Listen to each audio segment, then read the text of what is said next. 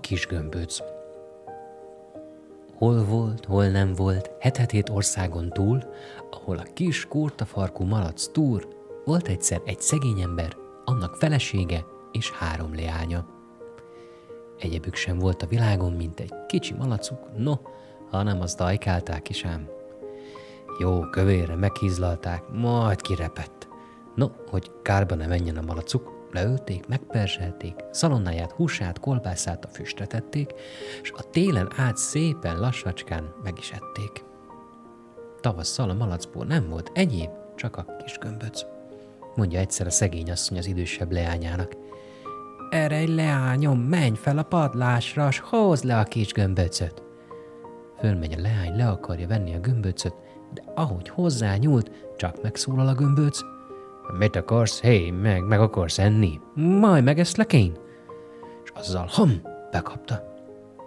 A szegény asszony nem tudta elgondolni, hogy hol marad olyan sokáig a leánya, küldi a középsőt, menjen a nénye után, hozzák már azt a gömböcöt. Fölmegy a leány, de ez is éppen úgy járt, mint a nénye, a kis gömböc. Ham! Bekapta. Ej, mérgelődött a szegény asszony, hogy ő még ilyet nem látott, hogy ilyen sokáig oda maradjanak amiatt a haszontalan kis gömböc miatt. Erej leányom, mondta a legkisebbik lánynak, szólja nénéidnek, hogy hozzák már a gömböcöt, mert a sarkukat hátrafordítom. Fölmegy a kislány nagy sebesen, na, de ha fölment, nem is jött vissza, a kis gömböc őt is ham bekapta. Várja, várja a szegény asszony a leányait, de hiába várja. Na hiszem, megálljatok, majd lehozlak én titeket gömbölcöstül, mindenestül. Fölszaladt a létrán nagy haraggal, no de ha fölszaladt, ott is maradott a kis gömbölc, őt is. Ham bekapta, hogy az orra hegyesen látszott ki. Jé, haza a szegény ember, hát nincs se asszony, se vacsora. Keresi kiabálja, Hé, asszony! Hé, ó vagy, merre lettél? Kiabálta a leányait, hírük, poruk sem volt. Benézett az ágy alá, a kájha mögé, főkajtatott minden zeget zúlt, nem voltak sehol. Aztán felment a padlásra, hát ha ott vannak.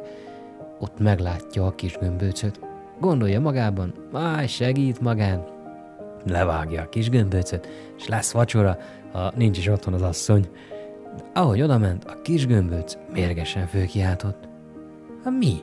Te is meg akarsz enni? Abból nem lesz semmi. És hom, bekapta a szegény embert is. No, hát az Isten csodája volt eddig is, hogy a kis gömböc le nem szakadott, négyet még csak elbírt valahogy, de mikor a szegény embert is bekapta, puff, leszakadt és leesett. Aztán elkezdett gurulni, Legorult a létrán, ki az udvarra, az udvarból ki az utcára, ott utolért egy sereg kapás embert s asszonyt, s azokat is bekapta. Tovább gurult ki az országútra, ott szembe jött vele egy regiment katona. Ham! Azt is bekapta. Még ez sem volt elég a tehetetlen gömböcnek. Gurult tovább, és az út szélén bekapott egy kondász fiút, aki éppen javában ette a paprikás szalonnát. Hanem a kondász fiúval megjárta. Egy jó, hegyes, fanyelű bicska volt a kondász fiúnás, amikor éppen bekapta a kés, megakadott a szájában, s végig hasította. Egymás után ömlöttek ki a katonák, a kapás emberek, a szegény ember, a felesége, meg a három leánya. Aztán futott mindenki, amerre látott. Ott hagyták az árok szélén a kirepett kis gömböcöt ha a kis gömbölc ki nem repett volna, az én mesém is tovább tartott volna. Szép álmokat!